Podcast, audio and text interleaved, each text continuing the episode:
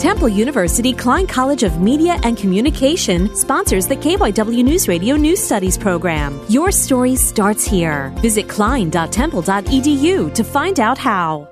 The Morristown High School boys basketball team in New Jersey eagerly waits for the first tip off of the 2019 2020 season. That's after Coach Sean Anstey and his team made school history last year. They won the New Jersey Group 3 state championship for the first time in 60 years. To be able to uh, accomplish that task of winning the state championship, uh, you know, it really felt really good last year. Currently, the team looks to recreate their starting lineup after losing key players to graduation. The MHS basketball team will be full of new faces. We do have about four or five returning guys from that team. The bar is now set high for Morristown. It's going to be a challenge, but the team is ready for it. Christian Angelini, Morristown High School.